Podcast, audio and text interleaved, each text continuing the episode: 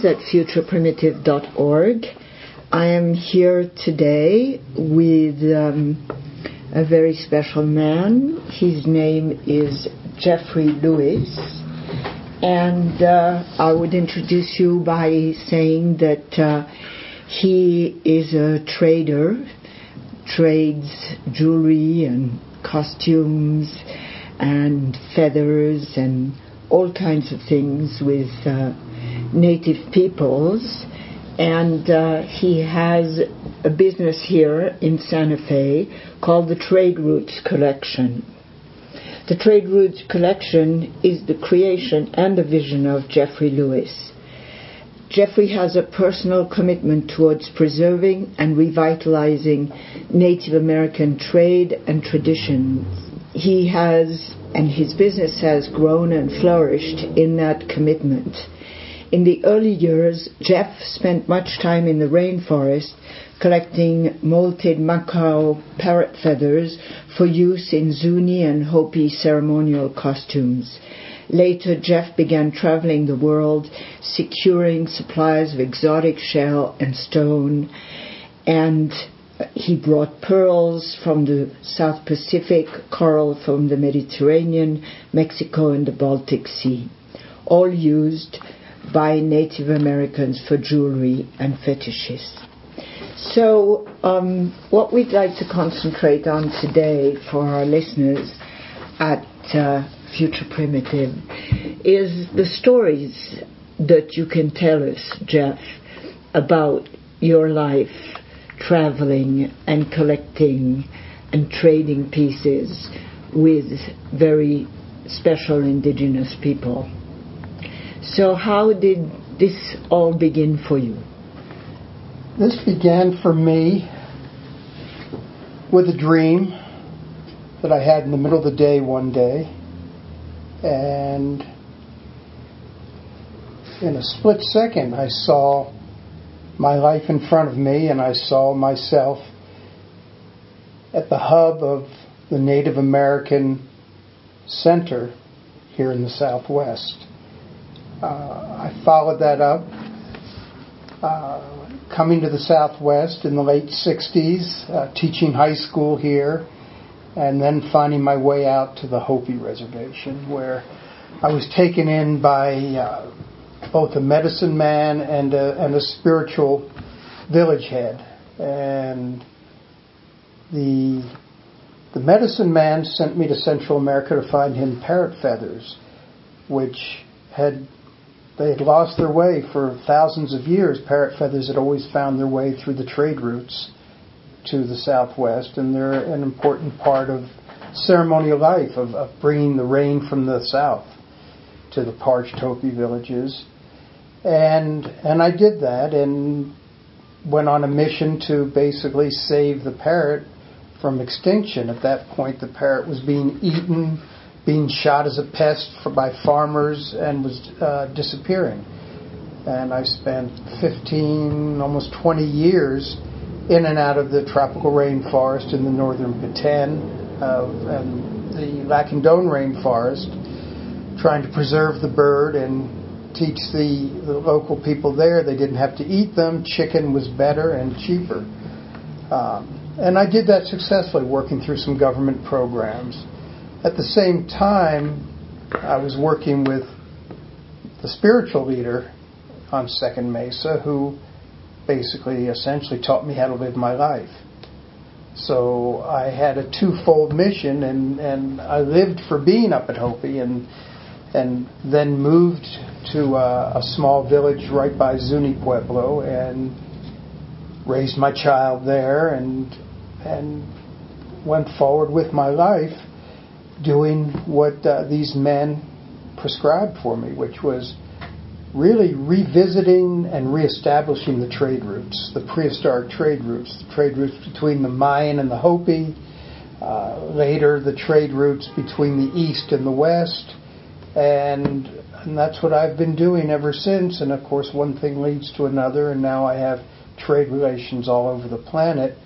Um, it's important to know that everything that we do is, and everything that, that I bring from other places is sustainable. It's not, Uh, when we bring Mediterranean coral from the sea, we're not there's no coral reefs there. We're we're working with a a system that's been in place for thousands of years since Etruscan times.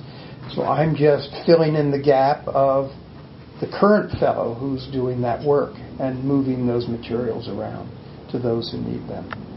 You have a series of stories on your website, and I'd like you to say the name of your website for our friends who would like to uh, read these stories. It's traderoots.com, T R A D E R O O T S, traderoots.com. Okay. okay. And uh, in the first of these stories, you that's entitled Hypothetical Root, uh, you talk about being in the Mayan jungle in uh, Guatemala. And um, you speak about having an extraordinary experience where you were given a, um, a potion by um, the wife of one of um, the people you had met there. And then, and then, and then. Well, they saw right away when I showed up that year that uh, I wasn't too healthy and suggested I do a little cleanse.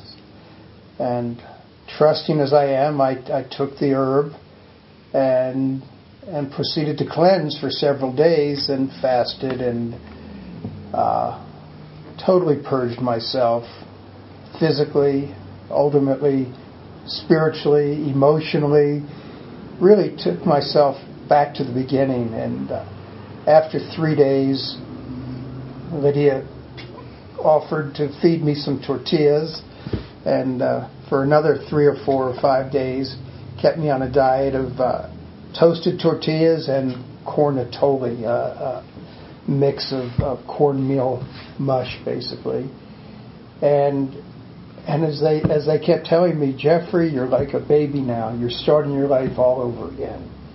And and it was true. I was I was totally cleansed and and went through the purge uh, and really got to see in my life. I got feverish. I got I was ill. But I got to really see what was important to me and what I really wanted from my life. And and I guess if, if one prays, I was praying, and uh, and out of that came the life I live now, and exactly the way I asked for it. So, when you say that you were purged spiritually and emotionally, would you be willing to expand on that? Well, probably the simplest way to put it is part of my physical condition was tied to my mental condition, which was tied to my upbringing, to my past, to my own trauma, like everyone has their own trauma. And what it really did was uh, I purged myself of the baggage. So I was able to go forward and do the work I needed to do, both for the Hopi and for the Zuni and for myself, clean. And that's probably the simplest way to put it. So, what is your mission, Jeff? The mission that you realized while you were lying in that hammock and uh, later on had this magical massage from your friend, the Mayan medicine man? What what my mission, what I saw as my mission, and what turns out to be my mission is to both conserve and revitalize the traditional cultural aspects of, of native life here in America, primarily in the Southwest. Uh, initially, I was doing that through making available parts esoteric parts for ceremonies that that I wouldn't even want to talk about because they're personal for for those that that perform those ceremonies. So I I was able to bring the materials consistently, which allowed them to continue with their ceremonies, but also to help and, and to assist in their livelihood. And and this was done through the art world because as as most of us know, to be uh, in the pueblos and take part in the pueblo ceremonial life, it's very difficult to go away. You have to be there because there is there are meaningful things happening every day of the year on the on the ceremonial calendar. Uh-huh. So if if you're a pueblo uh, Indian and and you live 300 miles away, you're in another world. You can't keep coming back and forth to take part. So and and many do, but at, at great difficulty, mm-hmm. great expense. So, by helping to establish the art market for the Zuni, uh, it gave gave many people an ability to be able to stay in the pueblo and still earn a good living. And mm. and I did this in several ways. One was to make available the materials that are otherwise esoteric. The mother of pearl from the South Pacific, the coral, the various turquoises, and uh, a huge amount of different materials that, that allow the artist to then work uh, and compete in the in the bigger picture. So that was uh, a crucial part. The, the second thing was uh, when I came to Zuni, the carving world was uh, all the carvers had pretty much died. There were a handful of carvers left, and traditionally the Zunis have carved fetishes for for all of time. And in fact, that was their trade item in the old days of the trade routes when when feathers and things would come up from the south through Zuni. The Zunis were trading carvings and uh, that they call fetishes back down south, along with turquoise and other items.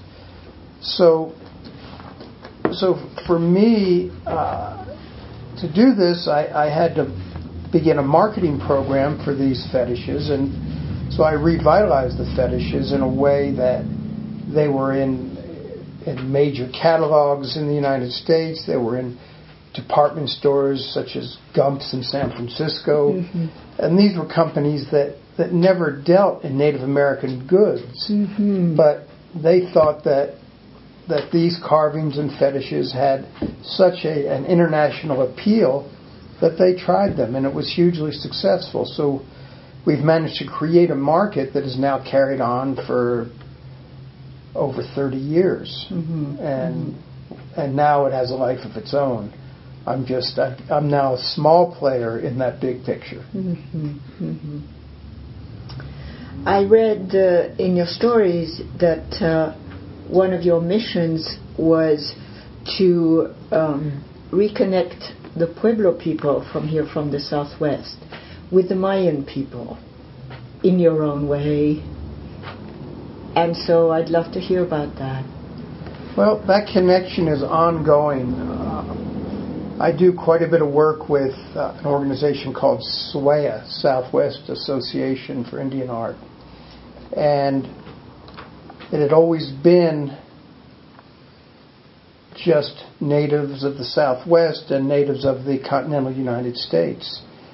And at this point, SWAIA is beginning to open its borders to artists from all of the Americas, from the north, from Canada, and from the south, from Mexico, from Central America, Panama, and, and South America. So that's an ongoing project. And, and through trade is how the cultural aspects of society have always been exchanged. Trade has always been a key to the exchange of ideas, of politics, of, uh, of ways of building, of, of everything you could imagine. The culture soup. It's yes. cultural soup. Yes. When they found at Chaco Canyon that the walls were filled with rubble and the rock walls were were actually a facade on the the rocks were facaded on the outside and the inside was filled with rubble. That was a, a technique that came really plainly from from South and Central America. So that discovery was a big indication of the trade routes of of the idea, ideas being passed from the south to the north. That's fascinating. And on the other hand, they have found turquoise from Cerrillos, New Mexico, in uh, in in Mexico City, and various ruins have been dug up, and uh, and there are there are some pieces of sculpture in the museum in Mexico City, in the British Museum, that are overlaid uh, animals and overlaid uh, sculptures that are overlaid with turquoise from America and generally from Cerrillos, from the old Tiffany mine. So you've spent a, a lot of time with um, the um, indigenous peoples of the Southwest. Most of my time. Most of your time. What is the most important? I hesitate to say the word thing, so I'm looking for a better word, but what is the most important atmosphere that has rubbed off on you and made you who you are today? Well, of course, the privilege of being able to attend various dances and ceremonies over the years. And some have a bigger impression on me than others, but, but certainly the annual Shalako ceremony at Zuni, which is considered one of the oldest continually performed ceremonial dance, if you can call it a dance, since Shalako really takes place 365 days of the year in terms of preparation for a dance that only lasts 12 or 15 hours. But I would I would call that the most impressive and and and really the thing that has had the most impact on me. And I attended that ceremony uh, 30, 30 years in a row without ever missing wow. it, and would do whatever I had to do to be there mm-hmm. to attend that ceremony. So, what does Shalako mean? Oh, Shalako. And what is, is the meaning of Shalako? Shalako essentially is a is a, is a custom that was established, and it, it, it's there's many many meanings, most of which I would I will never know about. But Mhm. Essentially, it was established so that every year the people of the pueblo would build some new homes, and so every year there were six or seven new homes built. This meant carrying on, continuing the the, popul- the populating of the pueblo. If they needed six new homes or seven new homes, it meant that the population was growing. So part of it was to keep the population from dying out. So this ceremony then is a combination of a house blessing ceremony of these new houses in which all the dancers and all the important deities come and bless the home. Mm-hmm. But it coincidentally happens uh, at solstice time, Mm-hmm. the winter solstice. So it's also a solstice ceremony. Mm-hmm. So there's prayers for the new year and thanks for the old year. And it's it's an incredibly intricate ceremony with thousands and thousands of participants. And if you can imagine a dance is being choreographed, but no one else knows the other person's parts. Yet everyone turns up to do their part all through the year, whether it's going off ceremonially to a, a certain place to uh, to pray in the middle of the summer, or fasting at a certain time, or or whoever's going to get the cinder blocks to the house to get the one of the homes built.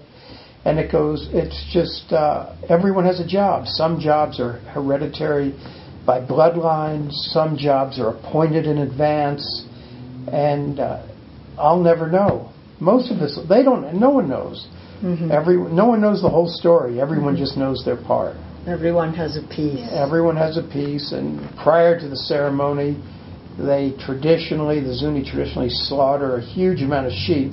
Oh, speak to us about that. You were once uh, you were once asked to help by entering the small room where sheep were being slaughtered. Well, I learned the hard way that right before Shalako wasn't a good time to go around the village to do some trading because people are very occupied with more important things. And at this time, I was still in my 20s, I believe. I was, uh, it was a long time ago, and I was in the village at a friend's house and said, Oh, so you're here, you may as well help. hmm And so I was taken to a room that was probably about a 12 by 12 room. And there had to be 60 people in this room, maybe more. Wow. Half of the people in the room were the youngest of the young men, and the other half were the oldest of the old women. Oh. So the youngest of the young men were slaughtering the sheep. They just had rooms full of sheep, live sheep, dead sheep, sheep, gurgling sheep. And they, uh, the sheep were all cut, their throats were cut, and their blood was let. And then the old, old grandmothers did did the skinning and the gutting and and and the butchering of the sheep. And uh, I'd never really, I was a vegetarian at the time, but I cured that pretty well. But I had never, I'd never really, I didn't know what death smelled like. right. And so when I walked in that room, I just couldn't believe what death smelled like. It was, it was a shock. And I, I didn't even know how I could stay in that room. But after about 20 or 30 minutes, you just, you just breathe and you just become part of, of what's happening. And I guess I was there for certainly two or three hours. And, uh, I had a hard time getting a sharp knife to do what I had to do, hmm but I did what I had to do, and uh, that was the one year I actually went went home and didn't come back that night for Shalako. Wow. Out of those out of those 30 years, that was I still say I attended it, but I didn't come back that night. I came back the next day after the dancing was over. I mean, it, it, it was a uh, it's kind of mind-boggling for a Western guy who isn't used to going out there with a knife and, and taking an animal's life. Yeah. So what it, what is the smell of death like?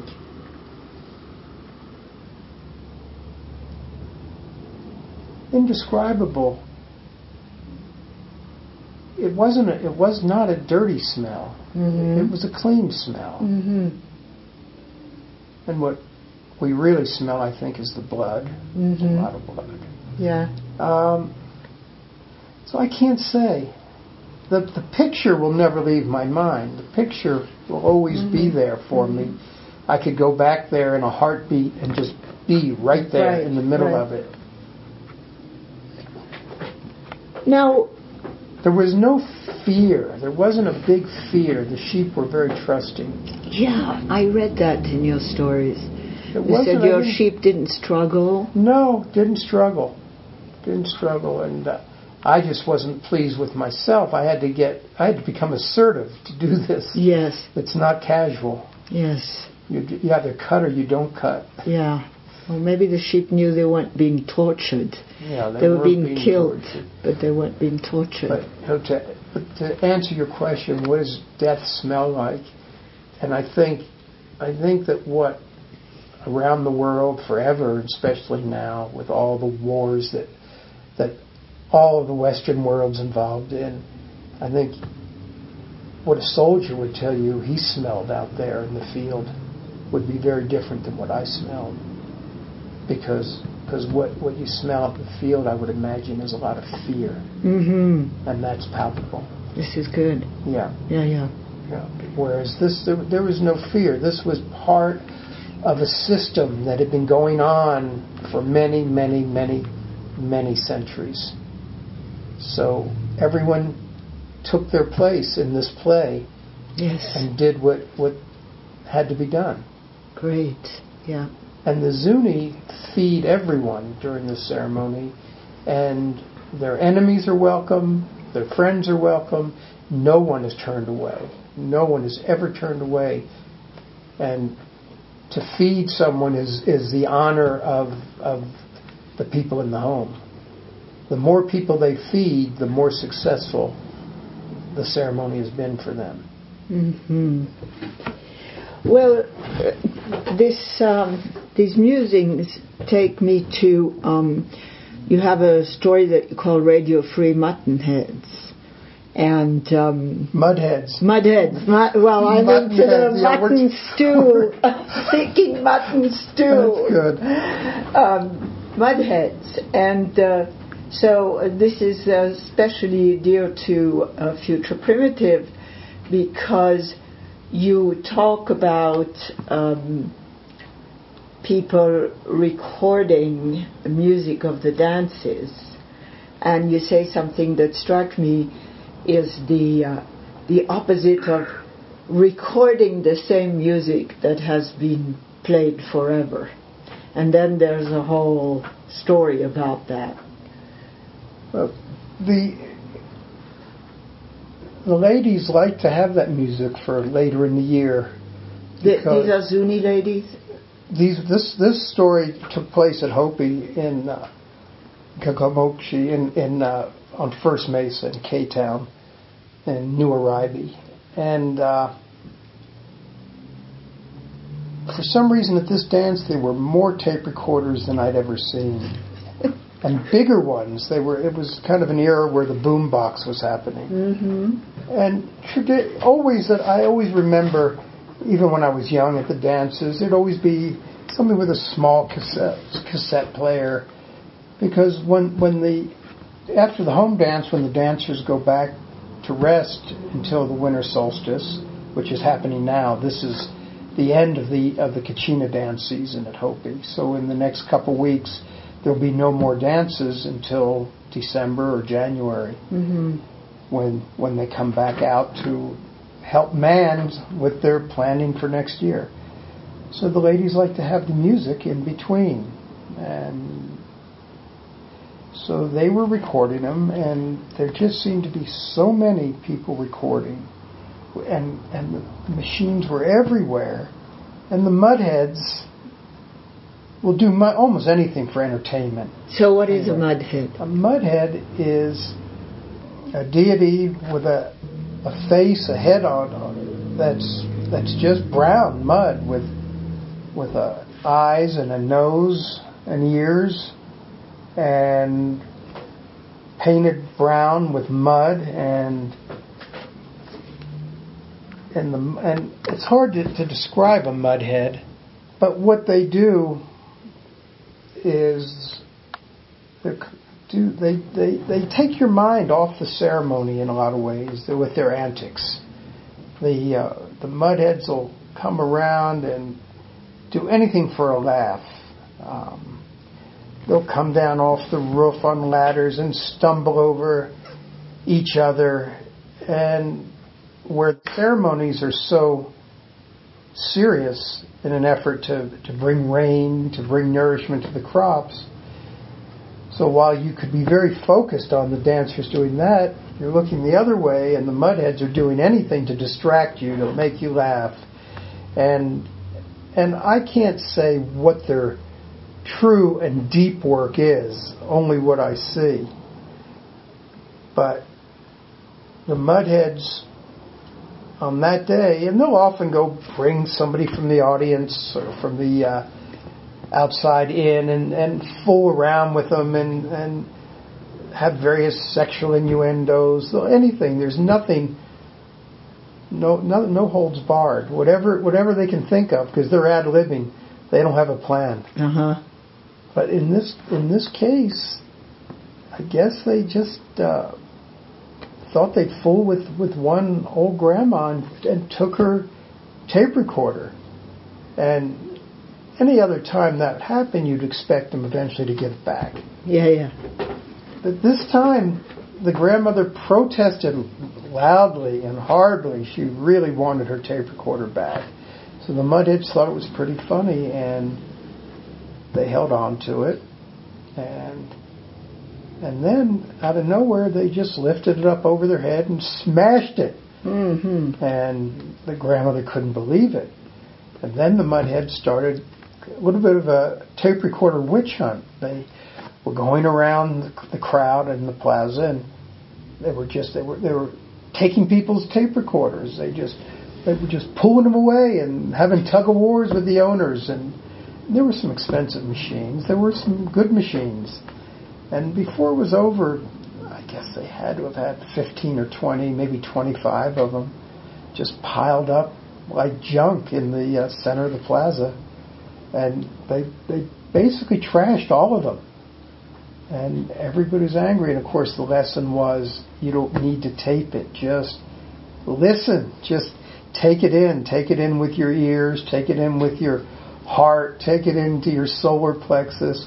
Because these dances are that way. When you when when you hear and see 80 or 90 or 100 dancers in a small plaza with you know, a turtle shell on one leg and a with deer hoofs clacking against it and, a, and bells on the other leg and a gourd rattle with little stones from an ant hill in the other hand and and you start hearing all that going along with the chanting and the songs the meaning of which I would never know mm-hmm. but it's it penetrates it penetrates as deeply as anything could penetrate into into your being mm-hmm. and the mudheads made their point very interesting. And that was the same music as Forever. Yeah. So I'm going to ask you something very uh, personal, Jeff Lewis. Would you be willing to talk to us about some of the dearest relationships you've made with our Native American brothers and sisters? That could be a, a book into itself. Um, of course, it would have to be David. David Lightning is, what he went by. David Taleptua was his his given name, who lived to be about 108 according to his family members, and I knew him the last 15 years of his life. Mm-hmm. And his grandchildren were too modern and not that interested in hearing his stories. Um, I was a good candidate. And so I spent the better part of those years spending as much time as I could with David. And David had an interesting history because he he spent two years in Chicago in the 1930s at the World's Fair representing the Hopi tribe at the Hopi wow. Pavilion. David traveled with his father. David was born not that much not much after the Civil War, actually, in the late 1860s, maybe 1870. And he spent his youth traveling the reservation with his father trading. And so he knew the knew the reservation like like nobody knew it. And he'd go to Zuni and he'd trade some Hopi embroidery and bring salt back from Zuni. He he had all his trades going all over. And what he learned was the boundaries of the Hopi reservation. So when the big when the, when the big contest came with the Hopi Navajo land dispute, David was the one who seemed to know the original Hopi boundaries better than anyone. Mm. So over the years, David was called to Washington to meet with five different presidents. And this is the humblest guy you can imagine, maybe five foot one or two, little guy. And of course, I always picture him in the dances in a naked except for a, a breech clout, putting cornmeal on all the, blessing all the, the kachinas, blessing everybody, blowing tobacco on them. And, and so to picture him in Washington five times with five presidents and, and telling them what the original boundaries of the Hopi lands were. Mm-hmm. But also, he was an incredible storyteller, and he told me a lot of stories about his life. And Joanna, you can uh, you can give my website out, as or I already have, where people can go and look at those stories because they're they're a nice glimpse into a reality that is impossible for most of us to even imagine. Well, uh, there's a there's a story about uh, your spiritual grandfather's David's trunk. So perhaps you could give us some vivid glimpse into Grandpa David's trunk. You've read the story more recently than I. I can't remember. Okay. okay. That's fine. I, I know what was in that trunk. That's what I mean. Well, yeah, that trunk. Well, if you can imagine a home, a rock house, two rooms, each room measures 12 by 12 maybe. And in that in that house there's a kitchen and then there's another room. And the other room is the living room and the bedroom. And there's three or four or five generations living in this little house. And the water has to be hauled in. There's no running water. Uh, there's a wood stove for cooking. And it's not exactly well plastered. You know, the roof leaks. It's a mud roof, so the roof leaks, and and then the walls are sort of distressed. But but in this house that has very really no no virtually no vision of material goods whatsoever. Mm-hmm. It's cardboard boxes with some bread. There's corn hanging from the beams. Maybe a couple Hopi baskets. Maybe a couple dolls hanging Kachina dolls hanging from the beams. But in the corner of this house is a, is a, a beautiful old trunk, ornate old trunk, with a, with a nice, nice Navajo rug on top of it. And, and of course, as a, as a trader, I'm always eyeballing the, uh, the trunk. You know, what's in David's trunk? Mm-hmm. And at different times, David and I have done many things. Uh, one year he said, all right, middle of winter, he says, you give me some of your tobacco and I'll give you some of my tobacco. And so I pull out some of my tobacco and we take a smoke. And then he says, all right, wait a minute. He goes and opens his trunk. I get a little look in the trunk. And Now, is this magical tobacco? the tobacco that he and That I smoked for him? me, that was magical tobacco. So then he goes into the trunk, and I get to look in the trunk and see all of his dance paraphernalia, all of his costume that he's built up over almost a hundred years at that point.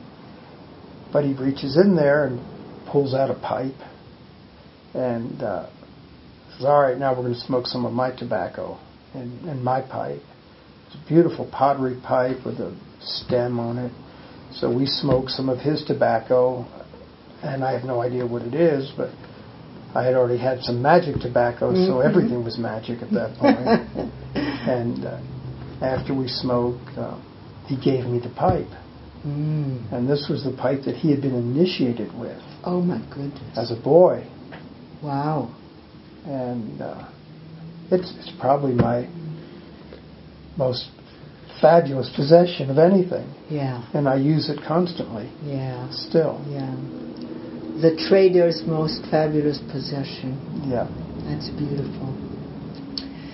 Well, Jeff, we could talk a long time, and we're going to slowly bring our spiral conversation around.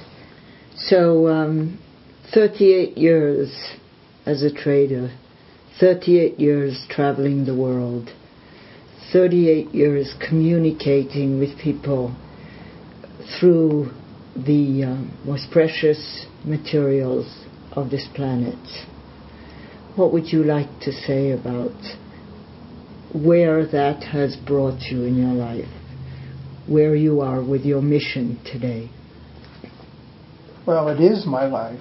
Prior to being given this assignment and this role, I had no life. Mm-hmm. My life was, you know, as Hank Williams said, I wandered so aimless, life filled with sin. I Uh-huh. wouldn't let my dear Savior in. Uh-huh. Well, the Hopi opened the doors for me, gave me my life, and I'm living it. And I'm grateful for it every day. Mm. And I have a debt that I can never repay. But I try. Yeah. What is your fetish, Jeffrey Lewis? What is your power animal? The parrot. The parrot. Yeah. The parrot that you did a lot Yep. to preserve. Yep. Okay. Would you like to say something in closing? I think that what I've learned through all of this is that everybody does have a mission. Everyone does have some work cut out. Most of us are moving so fast, doing what we think we need to be doing, that it just comes by, sits right in front of us, looks us right in the eyes, and we miss it because we have our preconceived ideas about what we ought to be doing. And I was blessed to have found a time in my life where I could slow everything down and slow my needs down, slow my desires down, and be quiet enough to hear what my my work was. And and once I finally got quiet, it didn't take very long to get the message. And I think I'd like to leave leave it with those those words. Okay. Well, thank you very, very much. Thank you.